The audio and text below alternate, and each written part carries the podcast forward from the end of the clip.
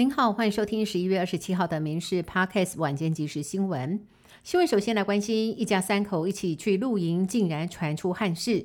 桃园一名罗姓女子周六带着双胞胎女儿前往新竹县尖石乡露营，因为山区入夜，最低温只有九度。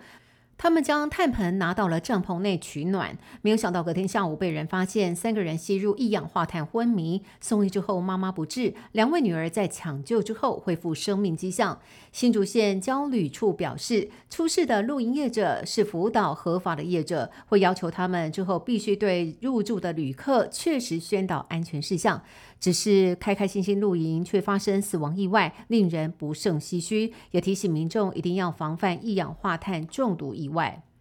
同样也是死亡意外，南投县昨天传出了集体食用河豚中毒案，负责料理的小吃店老板不幸身亡，其他八个人则是送医观察。不过河豚到底是从哪里来的呢？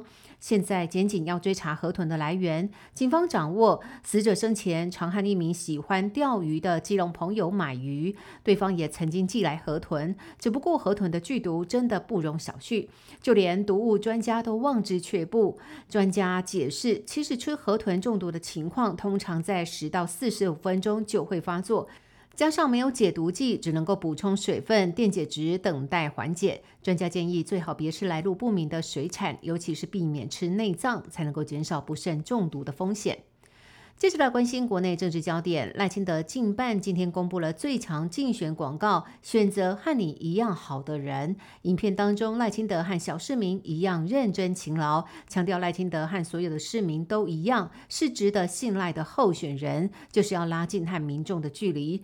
不过，整支广告都不见肖美琴的身影，这是怎么一回事呢？原来昨天肖美琴结束花莲造势行程之后，搭机返回美国，要完成离职和交接手续。更重要的是，要将四只爱猫带来台湾。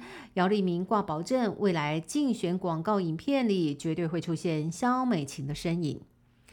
相对于绿营稳扎稳打，蓝白阵营似乎充满戏剧张力。蓝白分手之后，国民党变恐怖情人了吗？国民党侯康佩成型之后，首场造势大会来到了台南。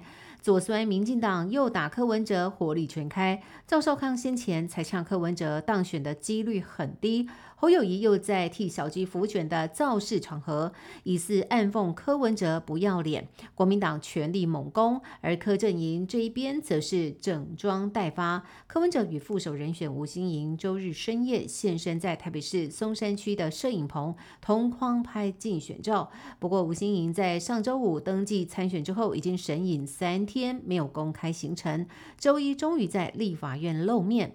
面对外界质疑家族财产庞大，吴欣盈也反击，不要以财产数目来衡量一个人的爱国心，更直言自己在公共议题上琢磨很深。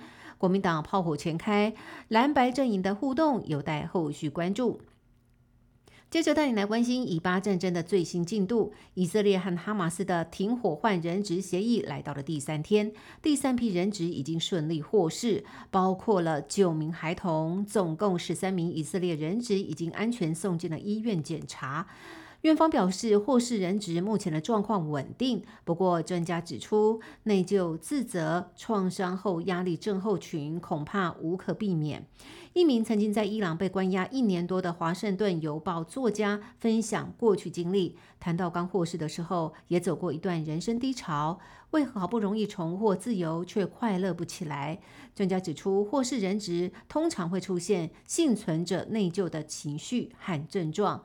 人质虽然平安回家，但是身心重建之路恐怕是还很漫长的。另外要来注意的是，哈马斯第三天释放的人质当中，包括了一名美以双重国籍的四岁女童，她是首位获释的美国人质。不过，她的父母在十月七号哈马斯突袭的时候就已经遇害身亡，小小年纪成为了孤女，也让人倍感不舍。最后要带您来关注国内消息，竹科爆发裁员潮了吗？根据竹科管理局统计，今年十月裁员人数暴增到了四百九十六人，是九月的两倍多，让各界担心竹科是否有裁员潮。国科会赶紧说明，之所以会有这么多的裁员人数，主要是因为印碟片厂商要关厂，分成三批资遣员工。实际上，逐科就业人数比去年增加了三千六百多人，没有裁员潮，民众不必太过担心。